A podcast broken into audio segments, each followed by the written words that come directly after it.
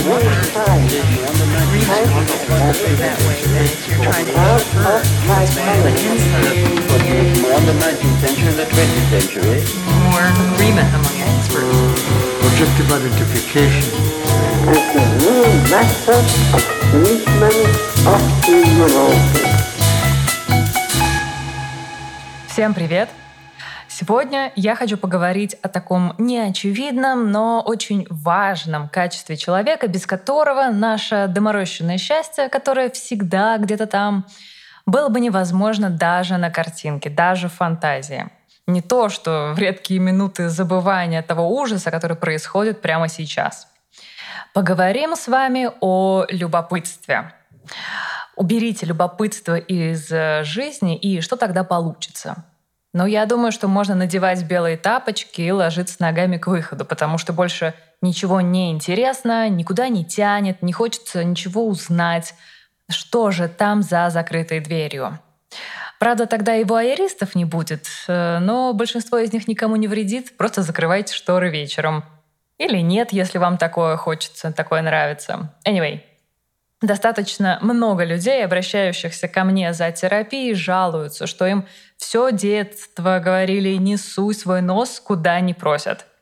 А я вот думаю, разве о любопытстве нужно просить? Давайте уже засунем свои носы поглубже в эту историю и узнаем, что думают общественные науки и куда мы продвинулись в исследовании такого важного чувства, как любопытство. И каждый из нас сам решит, как относиться к любопытству в себе и в других. Поехали! Меня зовут Алина Фрей, я практикующий психоаналитик и авторка подкаста «Голоса в голове». Здесь я не даю советов, не извергаюсь позитивным успехом, не щекочу ваш нарциссизм и не гадаю по звездам, а скорее профессионально рассуждаю о том, как мы становимся теми, кто мы есть, и как сохранить свой уникальный голос в толпе социального влияния. Хайдегер в своей философии называет любопытство частью неаутентичного бытия вместе с молвой и двусмысленностью. Для Хайдегера неаутентичный человек — это тот, кто не погружается в глубину, в смыслы вещей. Он поверхностно воспринимает то, что ему постоянно говорят. Он верит на слово и просто передает это дальше — такой человек отдаляется от познания реальности, потому что все время имеет дело с наслоением субъективного, неотрефлексированного опыта. Он просто вязнет в домыслах и непроверенных представлениях. Он не подвергает сомнению то, что знает и что слышит. Не погружаясь в глубину происходящего, такой человек вынужден, он движим из потребности постоянно поглощать интересное — он любопытен из своего желания потреблять фастфудный контент, опять-таки не рефлексируя об этом. Такой, знаете, тупой свайп рилсов отлично иллюстрирует. Но не только он. Любопытство здесь никак не связано с процессом познания, а просто отвечает интересам контентного потребления. Но это как фильм Марвел. Очень интересно, ярко, но абсолютно бессмысленно. Ведь действительно, любопытство в нашем сознании — это вещь не такая уж однозначная. Есть в нем какое-то «но». Вот, например, группа исследователей из Иркутского и Братского университетов анализировали семантические конструкции, которые есть в английском и русском языках, все, что касается любопытства. А исследователи из Питерского университета изучили восприятие людьми любопытства. Получилось очень интересно, потому что их результаты нам подтвердили, что с одной стороны любопытство — это что-то ценное, про познание, развитие, а еще это что-то очень естественное в каждом человеке. Но, с другой стороны, она точно так же оказывается связана с негативной реакцией, с назойливостью, праздностью. И когда люди описывают любопытство, они говорят об эмоциональном подъеме, и чувстве жажды, нетерпимости, импульсивности. Метафорами проявления любопытства стали такие слова, как э, просовывание, заглядывание, просачивание. Я э, думаю, вы понимаете, о чем это. Любопытство всегда встречает какое-то препятствие. К этому важному пункту мы еще вернемся чуть позже. Позитивно люди оценивали любопытство, когда оно помогает снять напряжение, удовлетворить этот самый внутренний голод, узнать новое, выйти за рамки доступного, привнести какое-то удовольствие в свою жизнь, э, что оно помогает просто в развитии человека. Но негативной стороной любопытства стал как раз-таки страх перед реакцией окружающих. Ведь им это может не понравиться, они могут назвать это детским поведением, вторжением в личное пространство. Такое сложное любопытство, которое вроде очень естественно, но нуждается во взрослом контроле. Любопытство — это поэтому всегда желание заполнить пустоты. Вообще состояние пустоты всегда воспринимается нами как что-то противоестественное и тревожное, ведь э, в природе нет пустот. И когда анализанты, например, описывают свое состояние как пустота внутри, это всегда про что-то тяжелое и неприятное. Я думаю, что вам это может быть знакомо. Но как появляется пустота, рождающая любопытство? Если пустота неприродна, то она социальна и связана с культурными запретами. Банально, если есть запрет на открытое проявление сексуальности, ограждение ребенка от секса и требование прикрыть свои половые органы, это создает ту самую пустотность. Вроде что-то есть, а я не вижу. Оно от меня сокрыто. То есть пустота — это место, где что-то должно быть, но оно куда-то делось. Тут и возникает интерес, любопытство, подглядеть в замочную скважину, прислушаться к шепоту, погуглить в интернете. Любопытство тянет туда, где другой наслаждается, а у меня этого нет, а тоже хочется. А вот наслаждение уже может принимать совершенно различные формы и виды. Для кого-то это наслаждение и правда заканчивается на уровне «возьму бинокль и буду подглядывать за соседкой». А для кого-то это что-то типа ой, а что это там ученые умы вдруг обнаружили на дне океана, и все теперь это радостно обсуждают. Я тоже хочу присоединиться к всеобщему ликованию. И то, и другое есть в каждом из нас. Порой мне так интересно прочитать свеженькую книгу по психоанализу, что я готова об стенку расшибиться, чтобы заполучить ее с другого конца планеты. А иногда мне тупо интересно посмотреть передачу «Четыре свадьбы» и похихикать над тем, какие баталии и глупости там творятся. Можете ли вы назвать себя любопытным человеком? Если да, то как и когда оно у вас проявляется? А если нет, то комфортно ли вам с этим? Нет ли ощущения, что чего-то не хватает? Внимание, сейчас будет тест на возраст. В моем детстве были такие книжки, которые назывались «Хочу все знать». В доступной манере изложения в них э, рассказывалось обо всем на свете, начиная с сотворения мира и заканчивая тем, как работает телескоп. Классное место приложения детского любопытства, но только вот мало кто реально их читал. Еще меньше тех, кто читал из любопытства. Хотя быть любопытным очень важно для ребенка. Как иначе понять себя и мир вокруг, если не обследовать каждый шкафчик и уголок квартиры, пока мама с папой на работе? Как понять свое тело, если вопреки запретам из разряда «держи руки над одеялом», не трогать себя или не подглядывать за девочками в детском саду? Поисковая активность, импульсивность и интерес ко всему — это базовая потенция ребенка, которая может начаться с вопроса а куда это пошла мама и почему она так сладко смеется в другой комнате, ведь там нет меня? А потом уже перерасти во взрослый вопрос. Как этот парень в 30 лет получил книжную премию? Или а как она смогла заработать свой первый миллион? Все эти вопросы про зону неизвестного и недоступного здесь и сейчас наслаждения, которые вызывают фрустрацию. А чего это там так хорошо, а мне не так хорошо? Любопытно. Такое неуемное и безграничное любопытство, фокусирующееся на простых, часто телесных вопросах, поэтому и ассоциируется с детским поведением. А во взрослом возрасте приобретает рамочку, которую нам формирует наше окружение. И да, это самое окружение постоянно накладывает запреты на чрезмерное любопытство, потому что то, что нормально для ребенка, для взрослого, может иметь не самые приятные последствия вплоть до уголовки – Так что да, еще раз подчеркну, любопытство важно и естественно, но нуждается в культурном обуздании. И то любопытство, которое у вас есть или которого нет, оно сильно зависит не от природной данности, а скорее от вашего социального опыта. Если вам сегодня ничего не интересно, не хочется изучать языки, заводить знакомства или получать профессию, можно задаться вопросом, а где и почему мое детское любопытство было остановлено? Почему я стала или стала пассивной в изучении себя и мира? Ведь э, взрослость, она не утрачивает детских черт. Многое, что происходит с нами сейчас и что приносит нам удовольствие, родом как раз из детских лет. И любопытство в этом смысле совершенно не является исключением.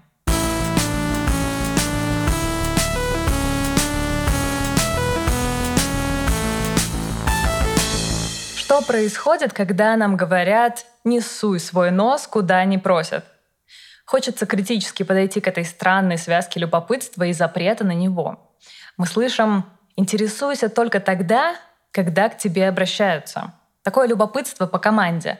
Желание узнать что-то неизведанное должно как будто бы подчиняться желанию и позволению другого человека. И как всегда, да, тут все не так однозначно. Я не припомню, когда я это говорила кому-нибудь вообще, но какие-то производные, наверное, а «это не твое дело», я вполне использую, когда хочу выставить границу — ведь так мы можем показать, что не хотим, чтобы в нашу жизнь э, влезал кто-то другой. Это зона нашей интимности. Да, может быть, это звучит грубовато, но как концепт, я думаю, что вполне понятно. Нам могут не нравиться слишком личные вопросы от малознакомых людей, подозрительные взгляды в наш телефон в общественном транспорте или странные замечания по поводу там, брачного или родительского статуса от странных родственников. Эта фраза ставит человека на место, очерчивает границу доступности для него информации и формулирует закон, нарушение которого может караться с разной степенью жестокости. Используя метафору личной жизни как дома, эта фраза звучит как «Я тебя сюда не звала, выйди, и пока не позову, не входи». Мы говорим о нарушении границ, потому что активное любопытство напрямую с этим связано — человек начинает из точки незнания чувствовать в себе сильное желание раскрыть тайну, подсмотреть. И весь этот процесс обещает ему удовольствие, потому что решает какой-то внутренний вопрос. Человеку необходимо выйти за границу привычного, где ему нехорошо, в чем ему помогает любопытство. Оно как бы выводит его в новое качество знания. Для этого он вторгается в пространство другого, чтобы нужное узнать, увидеть, услышать.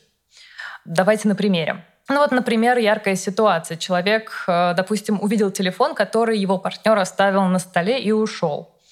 И вдруг внутри зреет любопытство. Надо подсмотреть фотки, почитать переписку, там, прочесть какие-то, не знаю, почекать приложения. Зачем? Чтобы успокоиться. А что беспокоит? Возможно, есть недоверие в отношениях или подозрение об изменах. Или просто человеку сложно выносить, что он не в курсе всего, что происходит у его партнера. Вот она зона незнания, неведения, которую срочно надо сделать понятной и видимой. Тогда любопытство, подогретое вот этой тревогой, толкает на нарушение границ партнера. Вполне можно представить, как в этот момент в комнату врывается владелец телефона, выхватывает его из рук и кричит «Несуй свой нос, куда не просят». Кто-то скажет, значит, есть что скрывать. Но на самом деле это импульсивная и очень понятная реакция на вторжение в личное пространство. Да, такая фраза, конечно, может обидеть человека, вызвать конфликт. Она, она вполне агрессивна, но и нарушение границ, извините, может быть очень агрессивным. Хорошо, если после таких эмоциональных вспышек удается остыть и обсудить, что произошло, кто что хотел от другого. Но это в том случае, если отношения нужны и важны. А если это незнакомец, подсматривающий ваш телефон, пока вы едете в метро и редактируете свои фотки для соцсетей, тут уж решать вам. Любопытство, как чувство и как желание, всегда имеет право на существование. Но вот э, его проявление может встретить запрет. Наталкиваться на такие запреты тоже нормально, учиться на них нормально. Но если мы говорим о воспитании детей, у которых отношения с любопытством только формируются, такие запреты могут быть чрезмерными.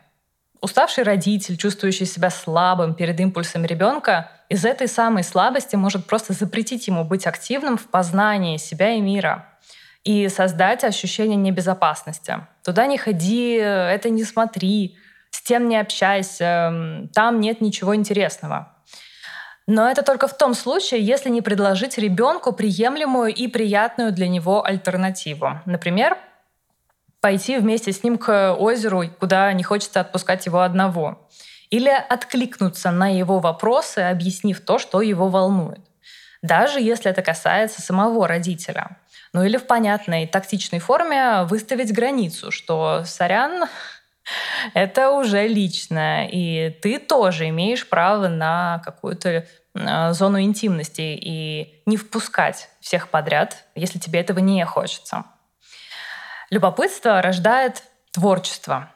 Желание узнать заставляет нас придумать, как это сделать, найти путь. Поэтому, как правило, отсутствие любопытства связано с снижением творческого потенциала в человеке. Многие взрослые люди жалуются на то, что им ничего не интересно или интересно только что-то очень плоское, простое, легальное в их представлении. Что-то сложное, как, например, изучение языка, там, переезд в другую страну, э, поиск новой работы, все это не вызывает э, интереса. И человек чувствует недостаток в этом. И вместе с этим такие люди могут замирать в том, что совершенно не знают, как это сделать, даже если хотят. Но тут важно понимать, что дело не в психологической импотенции, а в том, что так сложился их индивидуальный душевный опыт, что детские стремления, фантазии и желания были репрессированы. И тут, наверное, я еще отдельно скажу, что я совершенно не сторонник винить во всем родителей или общество. Потому что когда я рассказываю о том, как важно разбираться в прошлом, это больше про важность реконструкции своего опыта, чтобы ответить себе на вопрос, а почему я такой или почему я такая? Дать этому место и переформулировать себя. С любопытством все то же самое. У каждого из нас оно находится под культурным давлением и не проявляет себя в полной мере. Ну, такова реальность, таковы реалии жизни. Это нормально. Но иногда это все может принимать невротическую форму, когда нет возможности проявлять себя, расти, строить открытые, близкие отношения. Поэтому вот этот баланс, который хочется найти между запретом и дозволенным, это всегда творческий процесс. И даже в том, чтобы его сформировать, нам нужно любопытство для того, чтобы смотреть на то, как это происходит у других людей, а как они с этим обращаются, а как они проявляют это любопытство. Как можно еще, кроме как в том виде, в котором это существовало у меня всю мою жизнь. А можно ли по-другому? И это главный вопрос, который, наверное, я так э, вижу, наблюдаю, слышу от э, анализантов, которые, как бы плохо им ни было бы, они приходят в кабинет с надеждой, что можно как-то иначе. Поэтому, если вы в себе все это чувствуете, welcome в терапию.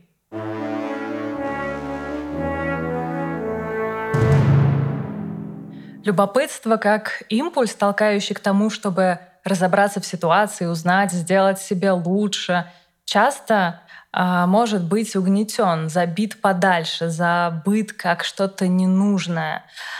Так бывает, когда задавать вопросы и совать свой нос может быть просто небезопасно. Из чувства самосохранения человек, из страха наказания вытесняет свое естественное желание искать и исследовать, познавать и наслаждаться он превращается в ту самую серую, управляемую, неаутентичную массу, воспринимающую на веру все, что, ну, например, транслируется из средств массовой информации. К сожалению, страх перед большим властным другим лишает нас субъектности и толкает на выживание. то, что сегодня происходит в России, лишний раз это подтверждает.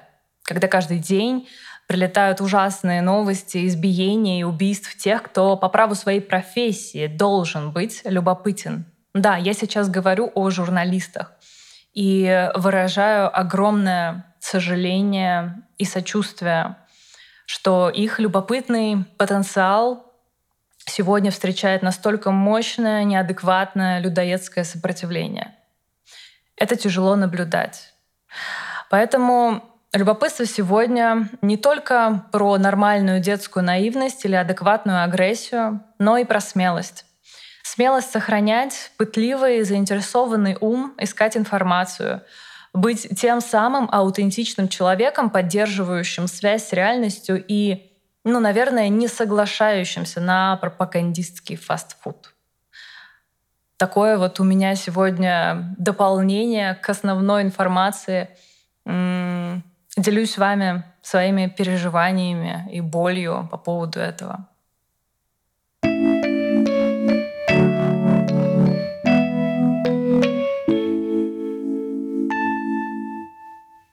Итак, дорогие слушатели, спасибо, что дослушали выпуск до этого момента.